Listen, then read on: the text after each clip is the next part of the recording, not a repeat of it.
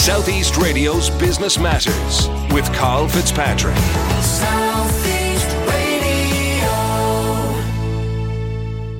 While famous for being the face of TV3's entertainment news for many years, Lorraine Keane has since replicated that success with her beauty product business. Lorraine joins us now to discuss her successes in the media and business worlds and why she is so passionate about International Women's Day. Lorraine, I'd like to find out where your interest in the media and, in particular, broadcasting came from. Uh, thanks, Carl. Lovely to be on with you.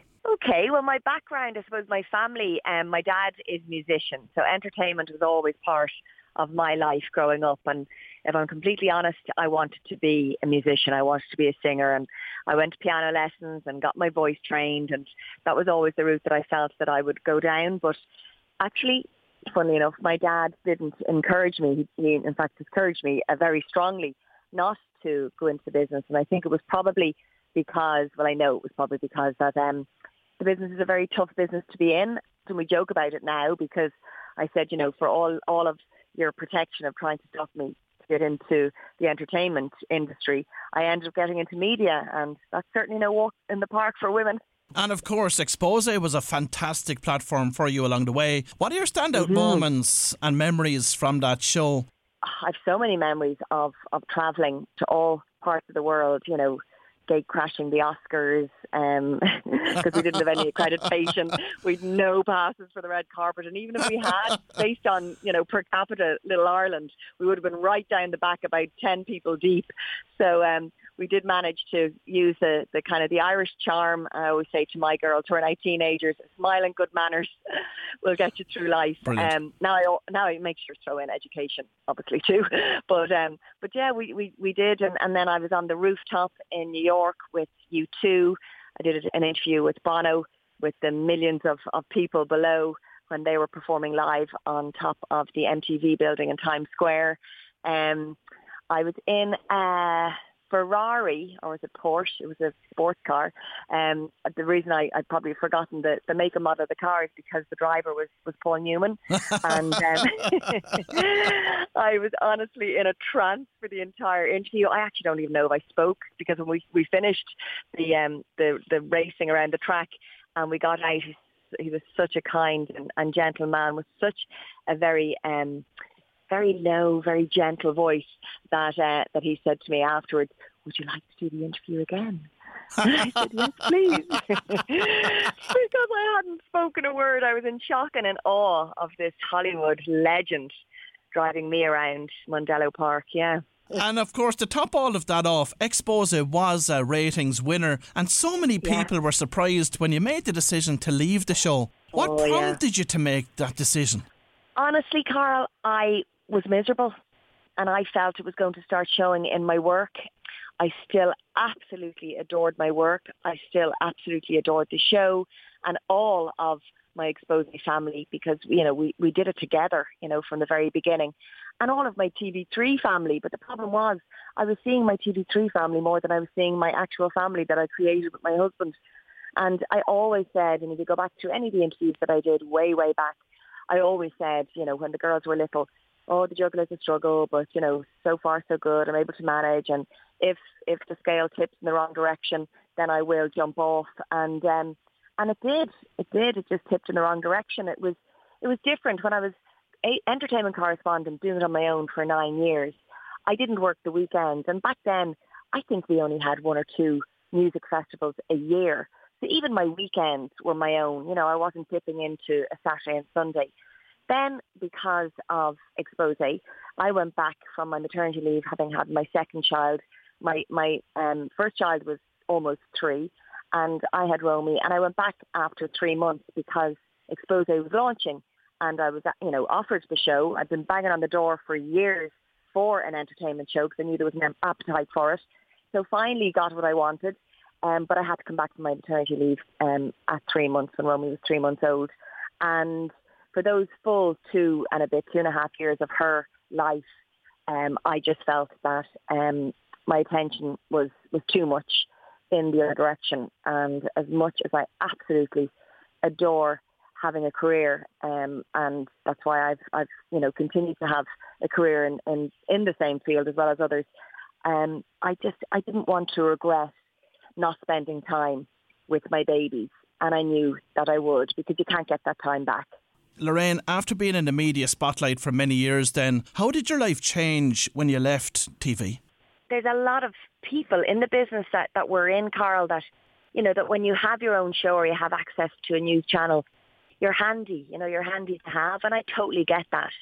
So people, it was my naivety. People who I thought were my friends, and you know, and it wasn't many, thank goodness, and they ended up, you know, just being kind of acquaintances. But I, I mixed it up because I would be be a very friendly person, and I'd say I love people and and love the company of people and and the crack and all that. And I, I probably just mixed it up. I thought that yeah, that I was more important to some people than I actually was because there was no sign. And once I didn't have, once I didn't have a, you know, a, a TV3 badge or pass, um, I wasn't wasn't as important in their lives, and that's okay. It, it at, you know, at the time, it's a bit of a rude awakening, and um, it can be a bit, bit tough to stomach. But in hindsight, you kind of think, well, at least I, I found out. Do you know what I mean? I found out in time, and I didn't, it didn't go on for too much longer. But generally, the support from people in the business has always been really, really good. Talk to me about your business. A hairdresser called Matt Malone, who's been in hairdressing for over 30 years, has always seeked out a detangler because he always felt there was never a good one on the market. And, and being a hairdresser himself, he knew that, and having his own salon. And myself and Matt go back probably 25 years.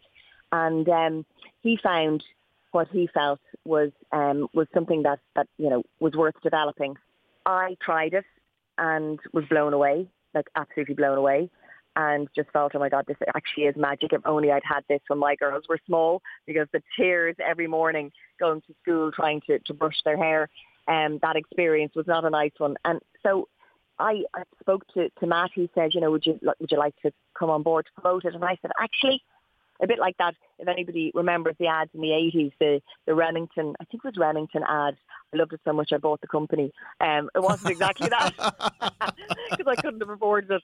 But what I did was I, I invested in the company. So now um, there are three of us involved in the Magic Hairbrush and I love having the, the opportunity to, you know, come up with different ideas and, and prints and colours and designs and sizes and styles and and uh, and yeah, it's it's gone really really well. I'm now working on a couple of new ideas. Again, things that I feel that aren't out there. You know, um, things that I'm looking for myself, and it's great to be able to develop them as well. So it's exciting. I love the business side of things. And Lorraine, in terms of the magic hairbrush, how did you mm-hmm. utilise your own profile to actually generate sales for that business? Oh, it, it, it's been hugely important actually and I'm very grateful that I have a profile for that reason and my followers are like friends on on my Instagram because I would always you know we'd, we'd we'd DM back and forth I would always reply to any any messages that I get in uh, personally myself so uh, yeah it's it's it's been amazing because I suppose my friends my followers would be into the same things as I am so that has hugely helped but also people in the business like yourself you know, in media, radio, TV, print and online have all been really supportive, you know, promoting it for me as well. And we recently launched our first Breast Cancer Ireland Magic Hairbrush, which I'm so proud of. And minimum of 20% of the profits go directly to Breast Cancer Ireland Research, which is a charity that I've been working with for years and help them fundraise. And like all charities, over the last two years, their fundraising has been paused. So they need our help now more than ever, and uh, and it's been great to be able to to have the, the Breast Cancer Ireland hairbrush, and it's also been the support of retail businesses, salons and clinics and pharmacies across the country, and I think you know as much as social media and my channels, all of that can be a you know a bit of a nuisance, a bit of a pain in the bum at times, and there's certainly a lot of negative sides to it. Uh, the positive is it is an opportunity to reach people. Like I would treat my channels like my own TV channels. Like I get up there and I chat on them, and it's it's actually easier because it's um it's it's just me. Do you know what I mean? It's not uh, me as a presenter with uh, a team, a floor manager, camera crew, lighting, all of that. It's for me, it's much more real, and um, I'm much more in touch. I can, I feel like I can really connect with the followers that I have on my channels So it's yeah, it's been hugely important, Carl. And Lorraine, one setback that you did experience recently was that of a cyber attack. What happened oh. and what impact did it have on the business? What happened to me was they sent me an Instagram by private message and an email at the same time telling me that my, my last post had violated the advertising laws or something like that and it was going to be pulled down within 24 hours unless I um, verified, you know, through this link. Now that I think about it in hindsight, yes, it, it was really stupid, but actually they're so sophisticated, they know exactly how to do it. And I had just put up a post for Breast Cancer Ireland, which didn't have a hashtag SP or hashtag ad because it wasn't, because I don't get paid. I'm a volunteer with any of the charities that I work with. Um, but I thought, oh God, maybe I have because it was their post and now I'm doing reposting. And so that's why I clicked the link. So yeah, I mean, it was really distressing, Carl. It was awful because I'd, I'd spent six years building up my channels and, um, as I say, connecting with my, my followers. And then suddenly, like these people were ringing me and I didn't, I didn't engage them at all, but they were sending me texts and phoning. So when the phone number would come up, I'd know it's a foreign number to ignore it. Um, and it started straight away. Like as soon as I clicked, within five minutes, my phone rang and Peter went. I said to him what I'd done, and he was like, "Oh dear, oh no!" And I saw the panic in his face, and I saw the top line. So I wasn't opening their their WhatsApp messages or their text messages, but you know the way you see the top line when it pops up on your screen. Of course. So I knew what who they were. Firstly, they were asking for a thousand euro. I said no. I, well, I didn't say no. I said nothing. I just ignored. Um, they were phoning me all through the night, but I had my phone on silent. Woke up the next morning, had about 20 messages from them. Then they sold my account onto somebody else. So it started in Turkey, then it went somewhere else. They sold it on. And then those people were looking for 5,000. And then they sold it on again. And the next one would probably would have been 10,000. But at that stage, um, I had managed to get in touch with a cyber expert called Paul C. Dwyer, who told me to report it to the Gardaí, who I did. And they were really, really helpful, the Gardaí. And then um, I bombarded Facebook, but it was an extremely stressful few days and really scary and uncomfortable. They infected my phone, they infected my iPad. I had to get rid of both. Um, I had to check, get my girls' phones checked and um, iPads checked, all of that, our laptops, because when they get in, like they just infect absolutely everything. So it was just terrific. Of course, this week we are celebrating International Women's Day on the programme. We are. What does this day mean to you? Oh my goodness, women! I just adore women, and I I think we're the most incredible creatures. Um, we do so much, and we always put other people first. I love women supporting women. I would love to see women supporting women even more. And I, yeah, I just, it, it's a day that's really, really important to me. We need to, to be very strong um, and stand up and, and demand to uh, be treated equally because none of us are equal until all of us are equal. Don't get me wrong, Carl. I adore the men in my life, and I've got incredible men in my life. And the men in my life are probably biggest, bigger feminists than I am, even. um, but it's it's it's something that we need to do ourselves. You know, I often say, Irish women in particular will say, "Oh, don't worry about me. Sure, I'll be grand." You know, we we we can't be okay with grand you know, I say to, to my girls, you know, I don't peak at grand. I peak at fantastic, you know, um, and we need to to to, to just demand the, the same um, rights and equality. We don't want anything more. I don't want anything more than you, Carl. I you know I just want my my daughters to be doing a, a job in a career that they love, where they're being paid the exact same amount as their male counterpart. No more, and certainly no less. You know, and, and that's not much to ask. Um, and when you see, you know, stories like the, the documentary I, I saw recently, Vicky, Vicky Phelan's story, um, and I mean, that is just, I can't even put into words, and I know you'll agree with me, how horrific that situation is.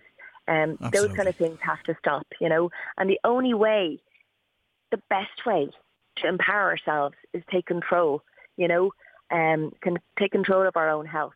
That's empowering, um, and and then we'll we'll have a better life, but we'll be better for everybody, you know, um, and our country will be a better place. So yeah, International Women's Day is hugely important to me, and that's why I'm so happy that that you're recognising it today. and very, very privileged to be on and being allowed to, to talk about it and how much it means to me.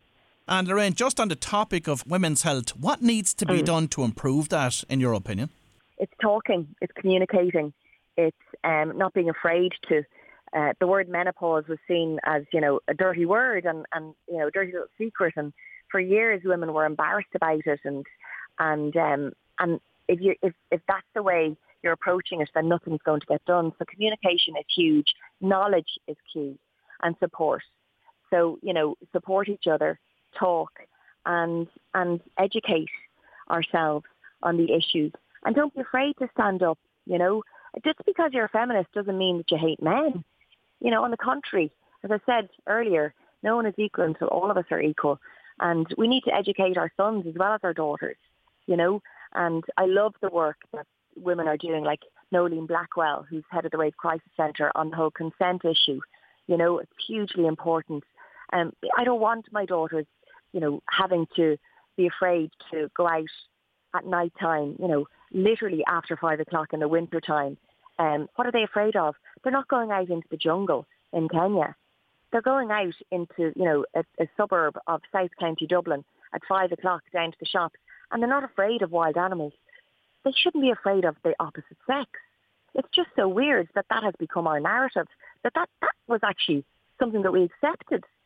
You know, we we didn't accept it because it was okay. We just accepted it because it was a thing. That's the way it is. Well, that's just not good enough. You know, so we need to educate um, our our boys and our girls the theme for this year's International Women's Day is Break the Bias. Over the course of mm-hmm. your career, did you encounter much gender based bias? And if so, how did you deal with it? Yes, I did. When I did come across it, I was afraid to air my views because most of the time my bosses were males and they may not have been the ones that were causing the problem, but I was afraid that if I gave out about anybody of, of the opposite sex, that, you know, my job would be on the line, and that's just the truth of it. You know, again, to do with with salaries, I was that was one thing that that I didn't face, and I was very lucky in that way. But that's because I had a fantastic lawyer who negotiated my contract and salary when I started in TV3. You know, in the first days of TV3. So, yeah, it's, it's just it's something that that is still very prevalent, and with a long way to go. It wasn't really until my 40s that I got the confidence to to the confidence in myself, to believe in myself and realise that actually I'm I'm actually really good at what I do and that's why I am where I am. You know, so this whole imposter syndrome is a desperate thing as well and, and I know that women suffer from that a lot more than men. So yeah, there's there's certainly still a lot of it around, but uh, I think because of, of social media, and that's the good side, people aren't getting away with the same things as they used to. What is next for Lorraine Keane, the broadcaster and businesswoman? Oh, I don't know. Lots more adventures, hopefully, Carl. Um, try try loads of new things. I've never been one to be afraid of taking risks. My fear is being regretful for not trying. That would be my biggest fear. And even though, because I'm in the public eye, if I have a failure, it tends to be a public one. um, I'm I'm ready to take that. You know, I always say, don't sweat the small stuff. And honestly, once nobody tells me there's any problem with my babies, you know, healthy babies are all that matters. I'd like to hold on to the husband as well, um, and my family are safe, happy, and healthy. Then really, you know, bring it on. Well, if you've just tuned in, that was broadcaster and businesswoman Lorraine Keane, and I'd like to thank Lorraine for taking us on a very interesting journey through her successful career, and she certainly has the right attitude to life. Southeast Radio's Business Matters with Carl Fitzpatrick.